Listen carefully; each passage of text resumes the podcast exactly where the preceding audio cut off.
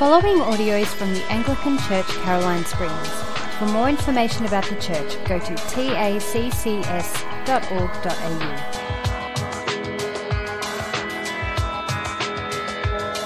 How about we pray? Father God, we just thank you so much that you've given us your word, that you've revealed yourself to us. Lord, we ask now that as we study your word, that you will make our hearts open and you, you will do great things. Thank you for your truth. May it change us. In Jesus' name we pray. Amen. Well, I was thinking recently about why I am a Christian. What is it about Christianity that makes it so special? And I came to the, to the conclusion that it's actually just because it's true. It's just true. At the end of the day, it's true. It fits the historical record. You know, you can do the research and you'll see that it all matches up. It fits with what I see around the world and it helps me to understand it. It's, it just, it's sound. You know, I, I knock against it and it makes sense. It makes a good sound. It matches up with reason and the experience of our world and it works. Like it changes stuff. You listen to Jesus and it changes you. It brings life and it sets people free. And as such, it really looms large. It's like this great truth that's shining out there, a giant beam of light out there, uncovering all things and searching us out. So the story of Jesus is true and it demands a response. The person of Jesus is someone who demands a response as you go through John, you're asking the question, who is Jesus? Chapter 1 talks about him as God. In the second week, you thought about how he is the Lamb, and then the new wine. And last week, you learnt that he was the Saviour, Jesus Christ, the Messiah, the King. In John 3, we learn a little bit about his kingdom. John will describe two teachers, one who gets it and one who doesn't. So last week, you would have met Nicodemus a bashful teacher with a lesson to learn, a man of authority who had a great reputation and had it all sorted, or so he thought. He could boast of his virtue. If anyone was supposed to be in God's kingdom, it was him.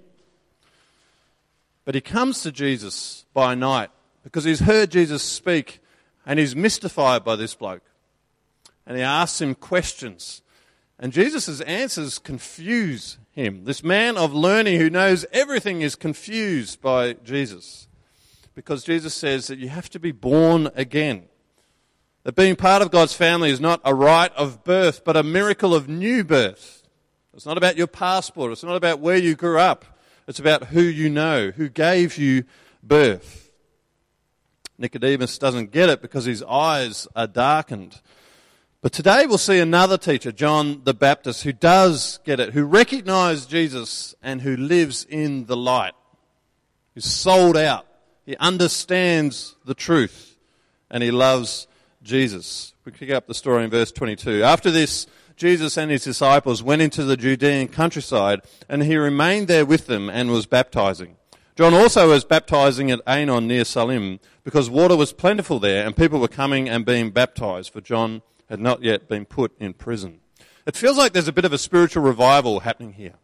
So Jesus and John are preaching up a storm, and people are listening to them. They're flocking out to see them. And they're really quite uh, intrigued by these teachers. You see, back then, teachers were very careful in what they said. They didn't claim authority very often. But Jesus and John spoke with real boldness, with a real sense of urgency. See, everyone else was kind of talking about the day when the Messiah would come to save his people, but they kind of had, had talked about it for so long that they hardly believed it would happen anymore. But Jesus and John speak with this real sense of excitement. They say that the Messiah is actually here, that this is happening, that the dawn of a new age has come. We met John the Baptist in chapter 1, you know, uh, the dude, like your weird uncle, kind of thing. Crazy clothes, a strange diet. That's who John is. He's just, his big thing is baptism. You know, if you're at a pool, he's just going to push you in. He just can't help himself. He just, he just loves seeing people get wet. And now he's got a buddy, Jesus. John had baptized Jesus and commissioned him for his ministry, and now people are flocking to hear Jesus. In fact, so many people are coming out that they seem to be uh, leaving John and following Jesus. And apparently, some of John's disciples are a bit uncomfortable about this. Verse 26 And they came to John and said to him, Rabbi, he who was with you across the Jordan, to whom you bore witness, look, he's baptizing, and all are going to him. See, these guys have become competitive. They kind of think like it's a contest. You know, we started this whole baptizing thing, and now J- Jesus has come along and taken all of our people. It's a bit like, you know, we gave Jesus the secret herbs and spices, and now he's started up his own food chain. They don't like it. It's, just, it's Pepsi versus Coke. It's Ford versus Holden. That's what they think this is all about. But then John corrects them. His answer is swift and it's to the point. Verse 27 John answered, A person cannot receive even one thing unless it is given him from heaven. You yourselves bear me witness that I said, I am not the Christ, but I have been sent before him. You see, John's followers are worried about Jesus as competition. But that's not what John is thinking about at all. He's excited that Jesus is here. In fact, John's ministry was always about Jesus.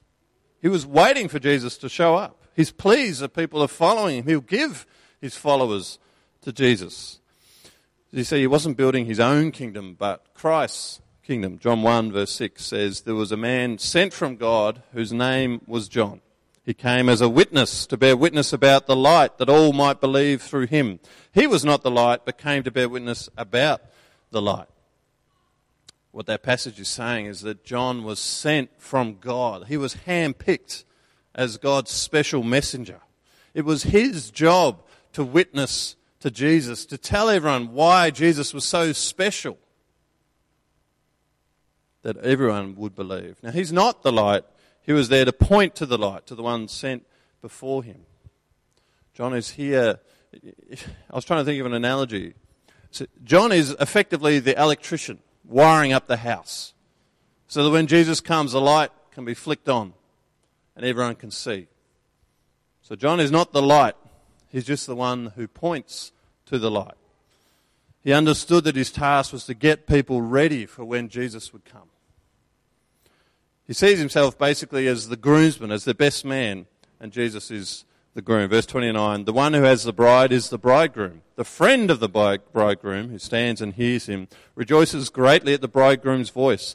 Therefore, this joy of mine is now complete. He must increase, but I must decrease. Had the uh, honour of being a groomsman a few times, and it's, it's, it's a great honour. It's a real privilege to be there as your mate gets married. Uh, I don't know. We often talk about women having secret women's business. There's actually there's secret men's business as well.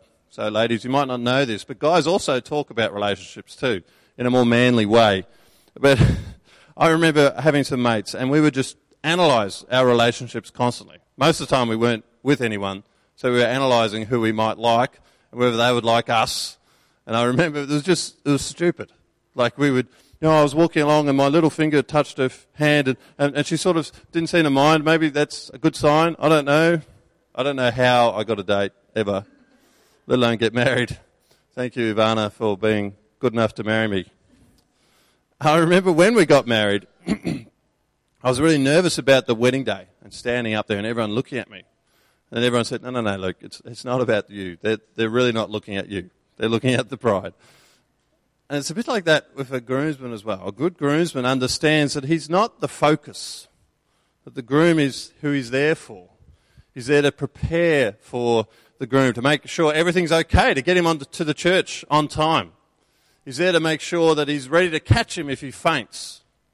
He's there to make sure that the ring is all secure and he flies up and there's nothing wrong when he stands up in front of everyone.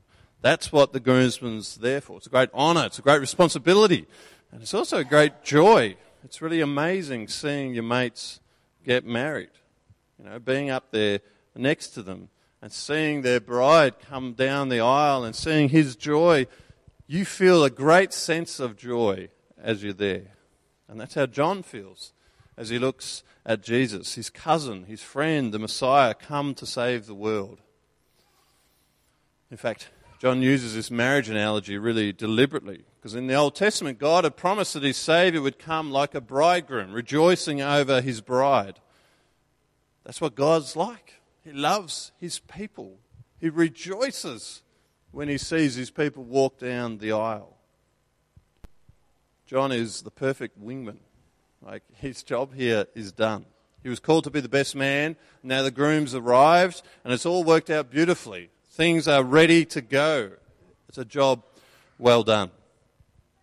Do you notice how humble this guy is? Like, he started his ministry first. He was famous before Jesus was. It might have been tempting for him to just embrace that celebrity. He could have been caught up, caught up in it all, caught up in the influence that he had. Jesus actually said about him in Matthew 11 that among those born of women there is arisen no one greater than John the Baptist. So Jesus is saying he is the dude. This guy is amazing. There's been no one more impressive than him. But John never trades on that. He understands his calling. He never loses perspective or his place in the, the whole scheme of things. He understood that he was there to prepare the way for Jesus, to wire the lighting so that when the light came, it could shine. He says, He must increase, but I must decrease. You know, his followers wanted to build his own kingdom, but John's not like that. He's here to build Jesus' kingdom. He didn't feel like he was losing people now, he was gaining them for Christ. John gets it. He gets it. I mean, you compare him to Nicodemus from last week. Nicodemus was in the dark. He didn't understand who Jesus was. He couldn't see him. He didn't get it. But John is in the light. He's been born again. He's seen the light and he'll bear witness to it. He gets it.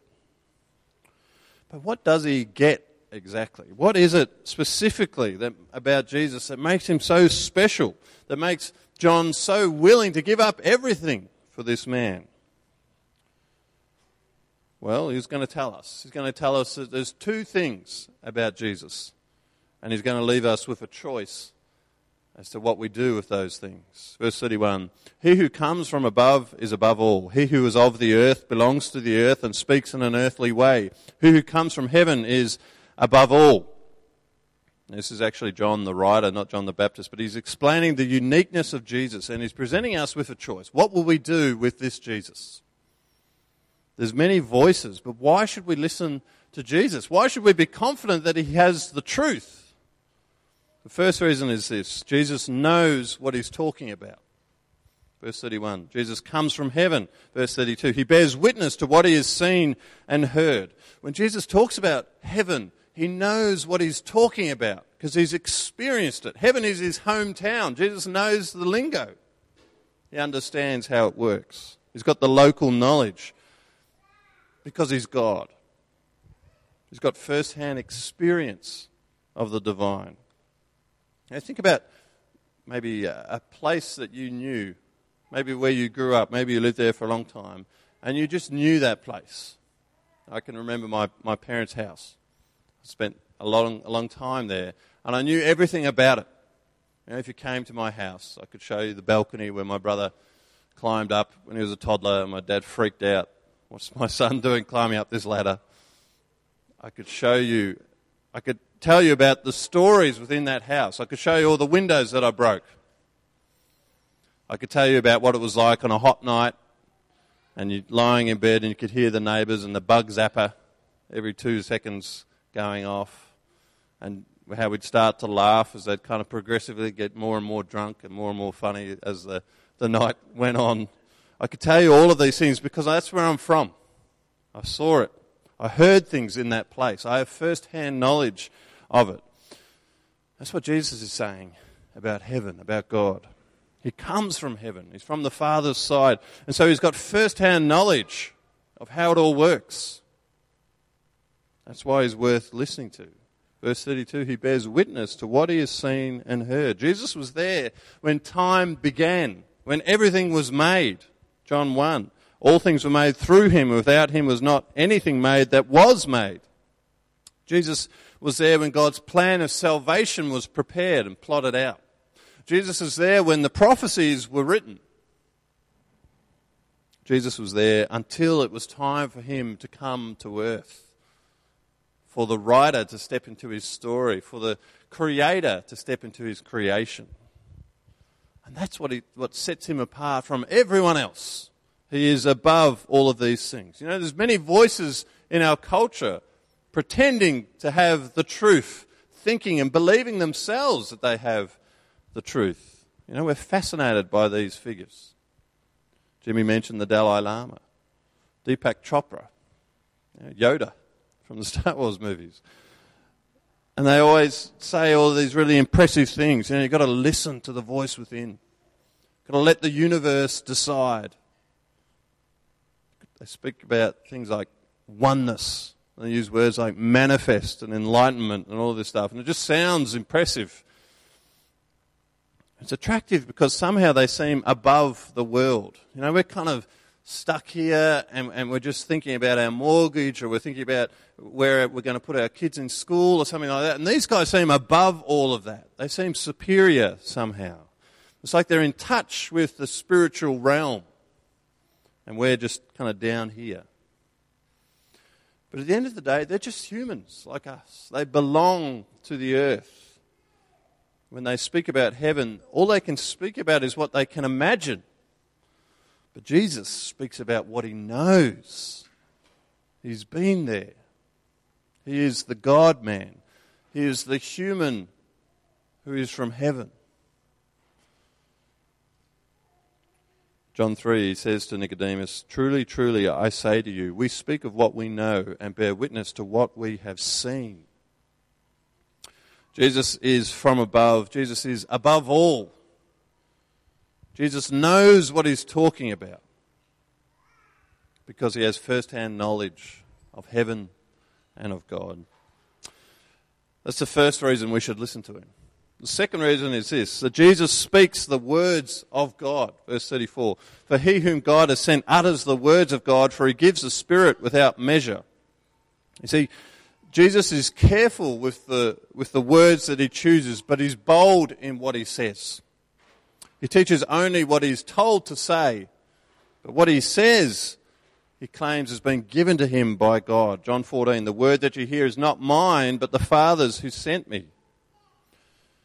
So Jesus speaks God's words. And he's able to do that because he has the Spirit without measure, we're told here. Now, this is a big deal. To understand why this is such a big call, we kind of need to understand how the Spirit worked in the Old Testament and, and leading up to Jesus. See, basically, what happened was people would only have the Spirit for a short amount of time.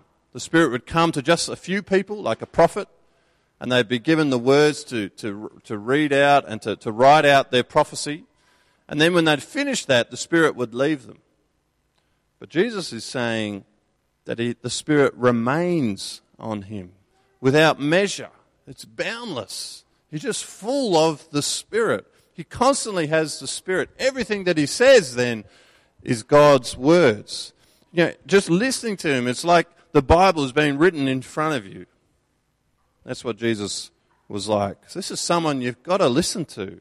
This is someone who demands an audience, who commands a response. Jesus is above all. Firstly, because he knows what he's talking about, and secondly, because he speaks the words of God. When Jesus speaks, God is speaking. And when God speaks, truth is revealed, undeniable, complete, resolute, reliable truth. God is the origin of all facts. He's the decider. He marks out what is real.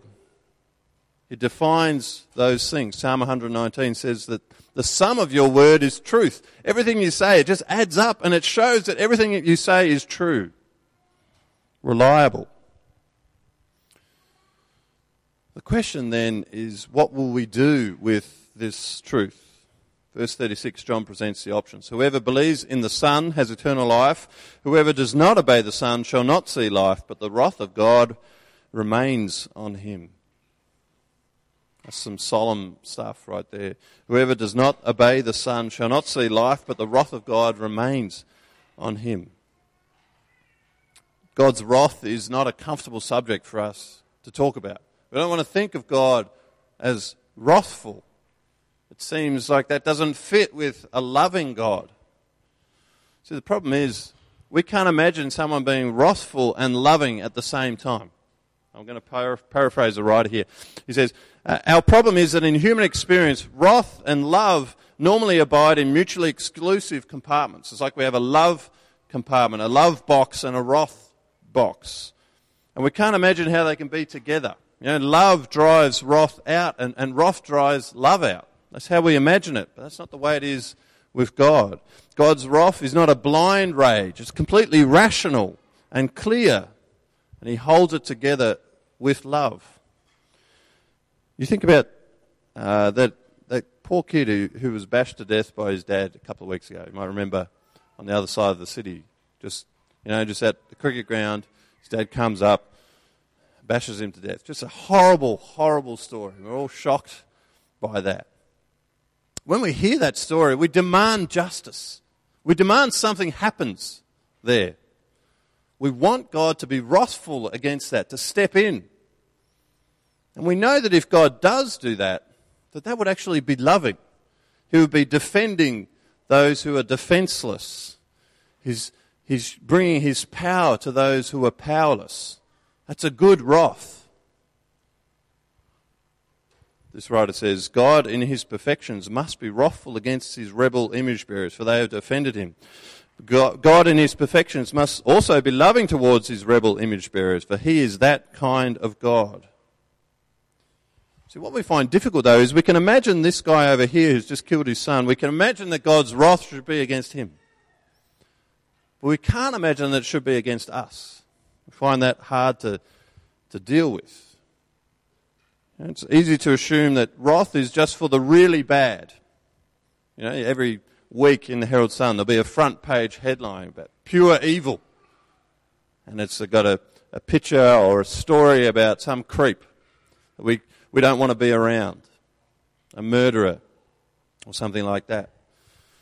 See, what they're doing though is we're saying that evil is just something out there. It's something that those people do, but we're not kind of contaminated by it. We don't need to, to think about that. But see, the thing is, that's not how God views evil. He's not kind of ranking all of these sins and just saying, like, if you can avoid the seven deadly sins, you're sweet. That's not how it works. What God is assessing is how we've responded to Christ. Verse 36 Whoever does not obey the Son shall not see life. So God's wrath is for anyone who rejects his Son. Sin is a relational thing. And if we don't seek to mend that relationship with God, then that is sin. When we walk away from God. And the book of Romans, chapter 3, says that all of us, by default, are in opposition to God. We're separate from God. We are all under sin. All have sinned and fall short of the glory of God. Romans 3:10. None is righteous, no not one. No one understands, no one seeks for God. All have turned aside. Together they have become worthless. No one does good, not even one. See, God is offended. God is hurt that we wouldn't live with Him. We wouldn't live in relationship to Him. And now His wrath remains on us. It was, it was there from, right from the start. You see what John's saying there? The wrath of God remains on us. It was right there because we just walked away from God by default. We just did that. And that wrath remains on us. God's justice will start for, for, with us. His wrath hangs heavy upon us unless he takes it away. We need God to take the burden of his wrath away from us. In his love, we need him to, to raise it up away from us, to take it away. And that is what God does through Jesus. You see, God doesn't revel in his wrath, he doesn't enjoy it. The book of Ezekiel says, I have no pleasure in the death of anyone. And so, out of sheer love, he offers sinners a way to escape. Isaiah 53 He was pierced for our transgressions, he was crushed for our iniquities. Upon him was the chastisement that brought us peace, and with his wounds we are healed. See, our sin, God's wrath, was transferred to Jesus. Jesus carried the weight of God's wrath, he absorbed all of it, and he paid the price and now that's lifted up off us. The burden is taken away. Verse 36 Whoever believes in the Son has eternal life. See, it's not about how good we are, it's about recognizing how bad we are. It's not about trying to earn his love or prove ourselves. It's understanding that we can't do anything. And then coming to Jesus with desperation and saying, Look, I just need you to save me. I need you to take the wrath off me. Believing that he can do that. And in embracing the new life that he gives us.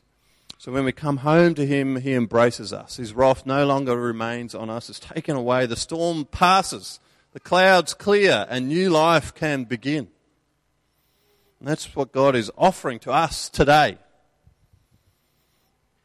John is presenting us with a choice choose God and choose life, or choose yourself and continue under that wrath, that separation from God. Now, John knows that this is a big choice, so he's presenting his argument very methodically. He wants to say, You can trust Jesus. He is the truth. He is reliable. You know, he knows what he's talking about. He's from above. He came to bring life. And he invites us to take it. Perhaps you're sitting here today and you're just, you're just not sure. You know, you've heard these claims. You've probably heard them a few times. And you're just not sure that you can trust them. How can I, I base my whole life on this? Is this a strong enough truth? Or maybe you're just wondering, will God actually forgive me? Like if this wrath is so real, then how can I know that, that I'll actually be forgiven? Will it work? Will it actually change my life? Maybe you're here and you're addicted to something and you're frustrated within that and you're just burdened by how life continues in a repeating pattern. And you're wondering, how can God actually change that? How can this truth be different? Is it just like every other book that I see on the bookshelf or every other show I see, uh, like after 12 o'clock at night, that has just got all these promises for me? How can I know that these will be true? Well, if you're not sure about the truth, God is inviting you to test it. Verse 33 Whoever receives his testimony sets his seal to this, that God is true. Now, John's imagining some sort of seal, you know, like a wax seal on a letter or a stamp or a signature, saying, yep, this is rigid edge, this works out, this is authentic. John's saying that everyone who believes Jesus' words will be able to sign off that it's true. So if you're not sure about Christianity, this verse is saying, take a plunge, go for it, and you'll see that it's true. I remember seeing my brother. I have this vivid memory of him. I'm five years younger than him, and uh, I remember him going to the swimming pool and he was learning how to swim. And he was saying, Oh, I'll show you how I can dive off the little diving platform. And so he went up there and he just sort of stood there like this, like for five minutes. He just, he just couldn't actually make that leap. Don't be stuck on the side of the pool. Jesus is offering this thing. He's offering you this opportunity to take the plunge, to dive in. He's saying that it'll work, that it'll be true. This isn't just a blind leap. You know, there's lots of other friends next to my brother jumping in, and they were fine. There's lots of other people around you, perhaps, who can tell you, who can testify that this will work out, that this will be okay. Now, Christianity isn't a leap into the unknown. This is based on historical truth. People have done the research. People have asked the questions and found the truth. I can speak for myself of the kind of questions that I've continually asked and always found that the answers come back. Don't hide behind your questions. Don't stay on the side of the pool. Jesus promises truth and he invites you to test it. John 8, if you abide in my word, you are truly my disciples, and you will know the truth, and the truth will set you free. That's Jesus' promise. That's Jesus' offer. Jesus comes from above. He's above all others. He speaks the word of God. He knows what he's talking about. You can trust him. This is strong enough to hold on to. This is big enough to carry you. Don't delay. Jesus offers us everything. Offers you everything. He doesn't want you to wait. you might be here today and you've already done that. You can testify. You can set your seal to the fact that Jesus is true. And you're here and you're celebrating that. That's awesome. I want you to notice what John says here. Verse 36 Whoever believes in the Son has eternal life. Do you notice that? Has eternal life. It's present tense, it's already begun. Your eternal life is secure with God. Your destiny is set, and it's already begun. This is not just something that will happen later on. I accept that we're going to die. But that is a transition to a new thing. The eternal life has already begun. When you were born again, when you trusted yourself to Jesus, your eternal life began. A life with God, a life knowing God began. John 17. This is eternal life, that they know you, the only true God, and Jesus Christ, whom you have sent. Do you know Jesus Christ? Do you believe in him? Yes? Great. Eternal life has already begun. An eternal life is an abundant, abundant thing. He's not talking about possessions or stuff here. He's talking about a relationship with God. He's talking about knowing Jesus. He's talking about a, a seed that just kind of explodes and grows and grows. That's what eternal life is.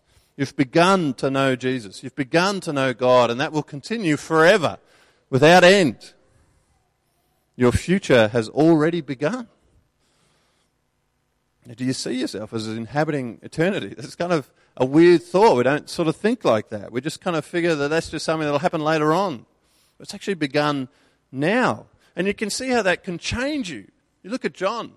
That's why he's so humble. That's why he's so willing to serve someone else. Because he knows that eternal life has already begun. His, his future's mapped out. He's ready to go with this. And I think it's going to change the way we think about everything. It's going to change the way we think about how we use our money, how we spend our time, how we approach marriage, kids, our priorities, everything like that. Do people look at you and think that there is something abundant about? Is there something, is there something amazingly eternal? Is there a different kind of perspective, a wisdom that someone has? Because they know that this is not everything, that now is not everything, but there is an eternity to come. Does that shape the way you live? Or are we time bound? Are we captured by the here and now, fixated on the, on the present? John understood that Jesus had the truth. John understood that he was from above, that he knew what he was talking about, that he spoke God's words, and that changed everything for him. God is inviting us to embrace this truth and to live for this truth. How about I pray? Father God, we thank you that you have revealed to us the truth, that Jesus is from above and that he gives us all things. We thank you that we can rely on him, that he is truly the place of life and freedom and hope. Lord, help us to entrust ourselves to you. Thank you that you won't let us down, that you won't drop us, you won't let us go. We thank you that you will hold us for eternity. We ask, Lord, that we might grasp that that has already begun and may it reshape the way that we live our life here and now. For your glory, we pray. Amen. You've been listening to the Anglican Church Caroline Springs podcast. For more information, go to taccs.org.au.